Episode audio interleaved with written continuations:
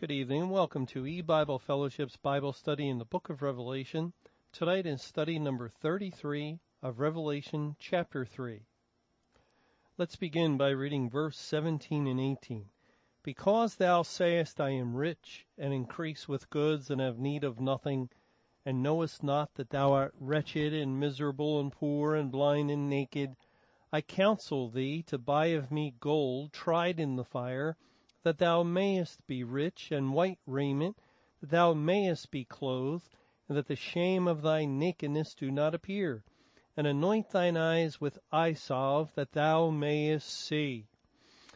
Now, again, we've been going through um, verse 17, and we've seen how these are all spiritual things that God is looking at the condition, the spiritual state of a person who thinks they're saved but is not actually saved. And we looked at wretched and miserable, poor and blind. And now we're going to look at blind and naked. The Bible identifies sight with seeing or understanding truth. When a person can see spiritually, according to the scripture, it means they properly and correctly understand the teaching of the Bible. And of course, would, that would mean that they're truly born again and a child of God, and they have been granted life. And what comes along with life is sight and hearing and the ability to walk and everything else. And this is spiritually uh, what sight is. Blindness would be Contrary to that, it would be a lack of understanding truth. It would actually be ignorance. To be ignorant, um, unlearned in spiritual things, to not be able to rightly discern the teaching of the Word of God. This is blindness. And that's why we can look at today's church the the modern church, our our present church, and we can see what they are teaching, and we would be amazed. We would be astounded. How can they teach such things? How can anyone teach that that um, a woman is to be a preacher when the Bible clearly says a woman is not to teach? And and yet the church today it um, does a few little maneuvers, uh, a few turns here and there in the scriptures, avoids certain things, emphasizes other things, and there you have it. Well, yes, we can have a woman pastor. Yes, we can have a woman elder or deacon. And really all that is a testimony to is that particular church's blindness to the truth. And then you have churches today that um, are getting in with this whole push to have uh, gay marriage, and they they say, well, the gay life um, is just like any other life, and and God loves them as well as anyone else. Of course, God can love a homosexual as well as anyone else if they have been saved, and if they've been saved, they would turn away from that sin like a sinner would turn away from any sin that he or she is involved in, and they would want nothing further to do with it. But the church today, it, it, uh, well, really, it's sleight of hand. It's, um, almost like magic and, and they turn the scriptures where God speaks of such sin as abomination and they somehow manage to say, well, uh, God accepts and and uh, all types of loving relationships. How can this be? It, there's only one possible answer. That church and all churches that go along with it are blind. They are blind to truth and uh, we could just go on and on providing examples of churches that are involved in tongues and charismatic happenings and and believe that God is talking to them today in a dream or revealing a vision to them. Churches that believe that God is healing supernaturally and, and that the pastor can touch someone and impart some of the power of God to heal an individual. And how can these things be? There's only one solution, and that is the church is blind. They have lost sight. They are in darkness. They are in ignorance when it comes to the true teaching of the Word of God on these points and many, many, many other points. This is what God is saying here to the Laodiceans, and, and this applies to all churches throughout the church age and, and now to all churches at the end of the church age in the day of judgment. You, you think that, uh, you're rich and have, and you have need of nothing and you, you fail to know. See how it, it's uh, a problem of knowledge and knowest not that thou art wretched, miserable, poor, blind, and naked. You don't know. You lack understanding that you actually are blind. And once we uh, see uh, what God is saying here and we look around at the church today, we uh, really are comforted and helped to see, well, this is why all these things are happening. There is a darkness that um, a spiritual blindness that has overcome the churches and congregations of the world. And of course it has, because the Spirit of God, who is light, has departed from them, leaving them in the dark and and so they cannot find the door to heaven, uh, and and they cannot discern between right and wrong, good and evil. They cannot discern between truth and a lie.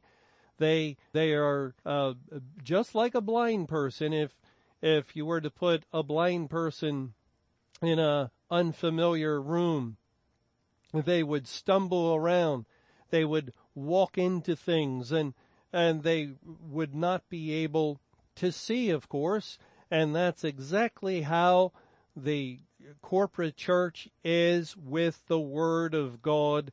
They stumble around on its pages in the darkness of their own mind and they cannot see the light that shines forth. They cannot uh, make distinction between something God has said and something he has not said. And, and this results in all of the various doctrines that the churches are putting forth today. And, and it's a sorrowful thing. It, it's a grievous thing. Well, it goes on to say, um, you know not, you're wretched, miserable, poor, blind, and naked. So let's discuss nakedness a little bit before we move on to uh, the next verse. And in the Bible, nakedness points to sin being exposed.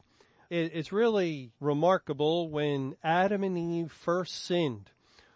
They ate of the forbidden tree. That was the law of God, uh, the only law that we know of that God gave them they were not to eat of the tree of the knowledge of good and evil.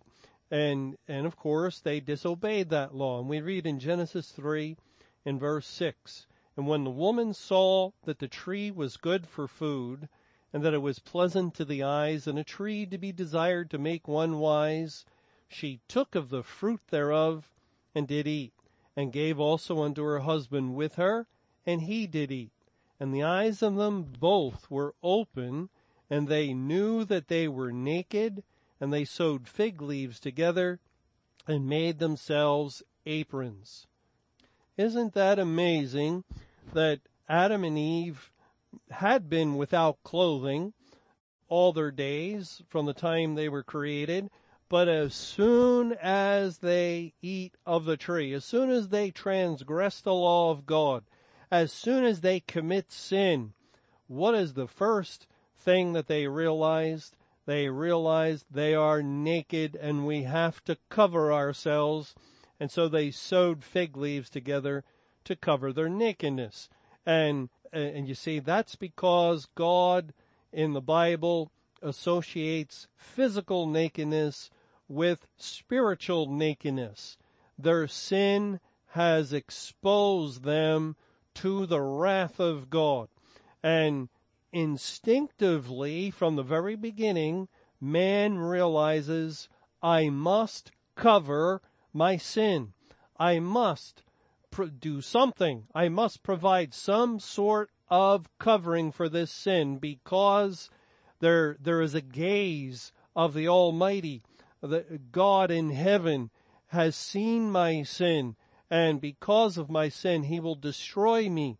He will, he will kill me. And, and I must do something to cover it so God doesn't see it. And Adam and Eve instinctively knit together these aprons and it was just a, a physical reaction to what had happened, but it really speaks volumes spiritually of what is going on in the minds and hearts of men, in the lives of sinners. Once they sin, man attempts to cover his sin.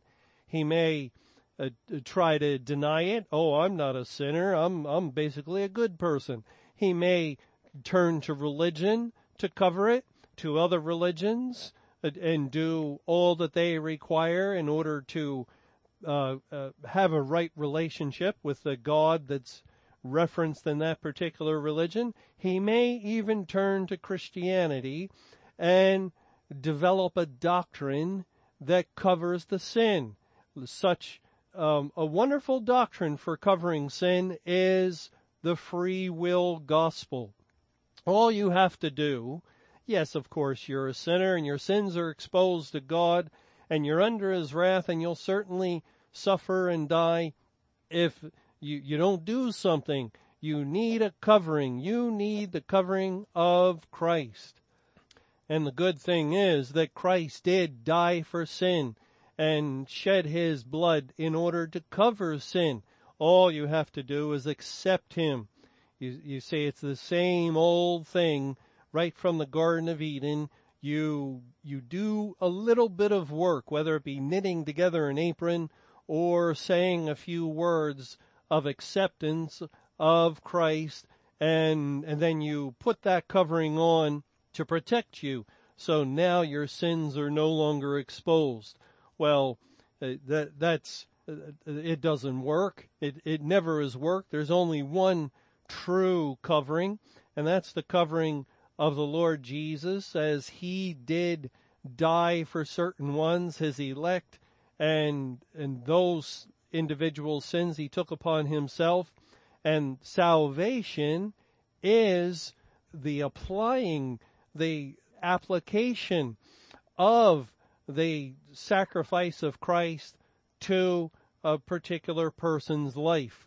That is, Christ died for all the elect from the foundation of the world but the unfolding of history is taking that information as the gospel goes forth into every generation of time throughout the history of the world and God sending forth his word to apply the blood of Christ to this one who was born in, in, in this time and another born in another time and so on until finally all of those elect have the blood applied like hyssop applied the blood of the Passover to the doorpost. And, and that provides the covering so that the wrath of God passes by and will not slay the individual who doesn't have the blood applied to them.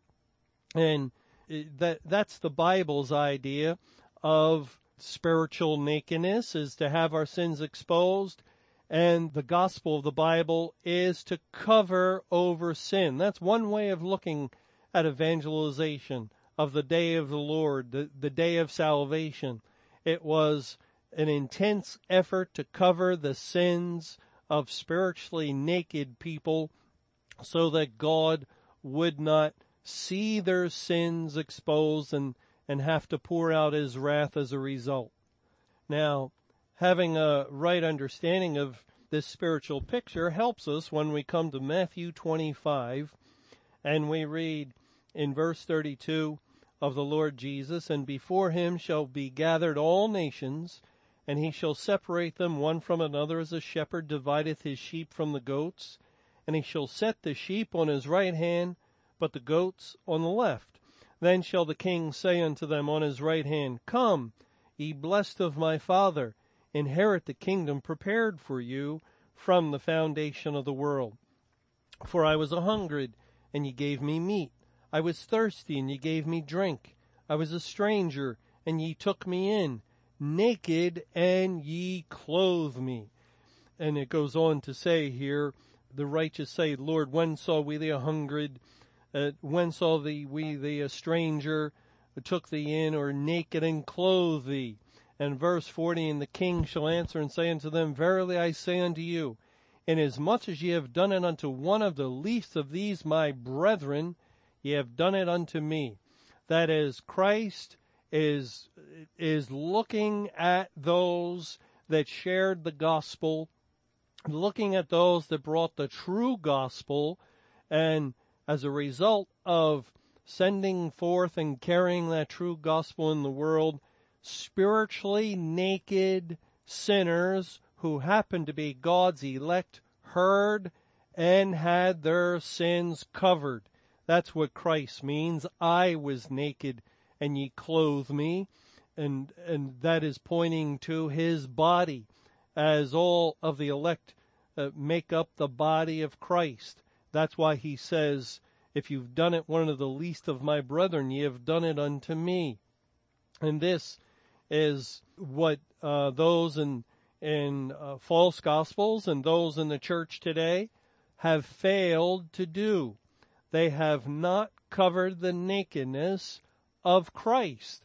Now, once we understand that biblical principle, some interesting passages begin to make sense.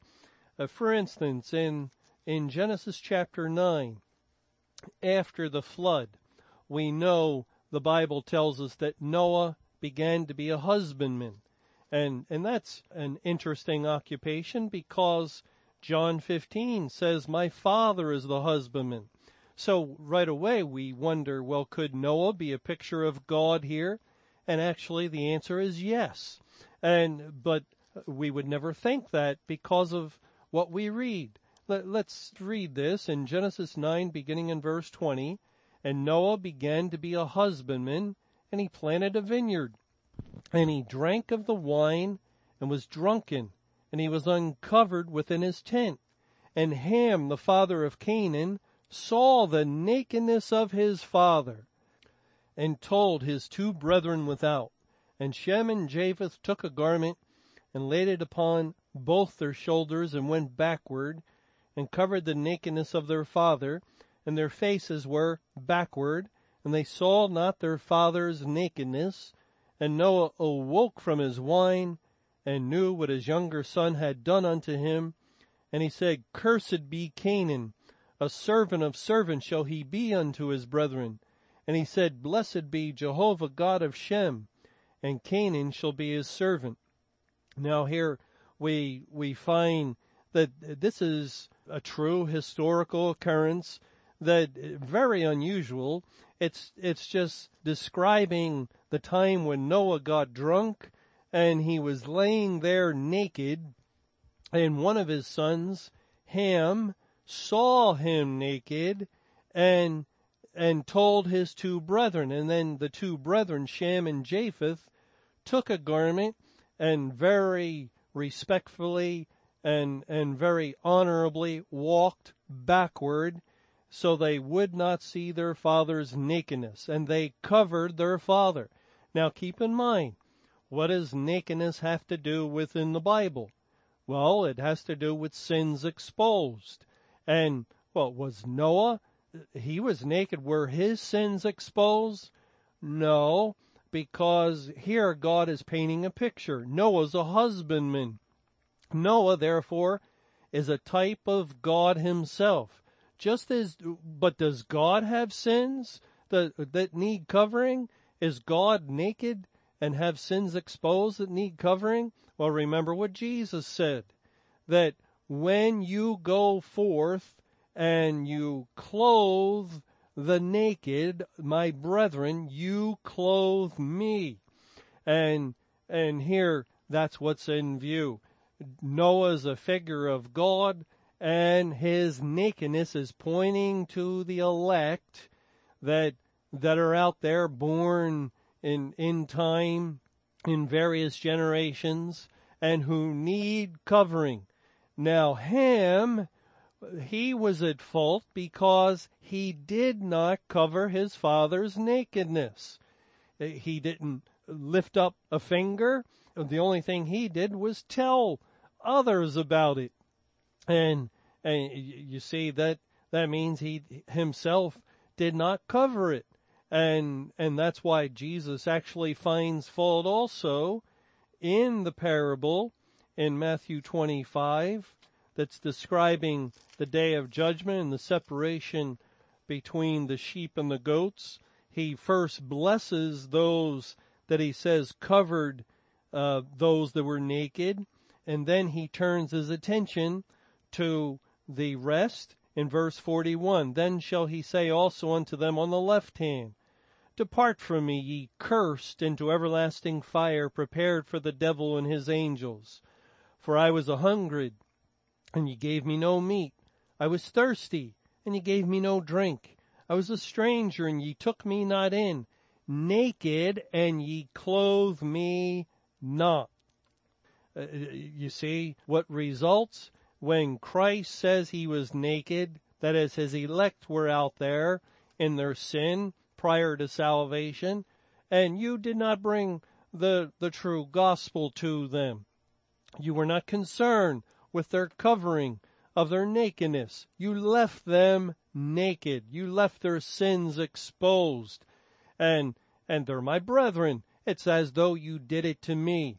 And uh, so we have a blessing and a cursing in Matthew 25, exactly as we have here recorded in Genesis 9. Shem and Japheth, who took a garment and went backward, covered the nakedness of their father, and Noah blessed them. Blessed be Jehovah God of Shem, and Canaan shall be his servant, and God shall enlarge Japheth because they covered his nakedness. They're pictures of the elect, the true believers that, that have carried the true and faithful word of God into the world, which sought out those lost sheep and found them, sought out the naked and covered them. And Ham and Canaan are a picture of those that do not cover the nakedness of God and they are cursed. As it says in verse 25, cursed be Canaan, a servant of servants shall he be unto his brethren. And this is a very early historical parable pointing to God's overall plan of sending forth the gospel into the world, which will cover his nakedness and of those that fail to send forth that faithful word and and the blessing and the cursings that result. Well, when we get together in our next study, we're going to look a little further into what the Bible has to say about their father's nakedness. As we saw here in Genesis 9, that Ham saw the nakedness of his father. That's that's a very important phrase. And, and we're going to um, see how this relates to Reuben and also the, the firstborn of Israel, Jacob. And also, uh, we'll see how it fits together with an unusual passage in the New Testament in 1 Corinthians chapter 5, where there was a man who um, went into his father's wife and committed fornication with her. And God has some uh, curious things to say about that. But we'll see how these passages do tie together and that the the whole thing relates to the gospel as of course that is the Bible's overwhelming concern.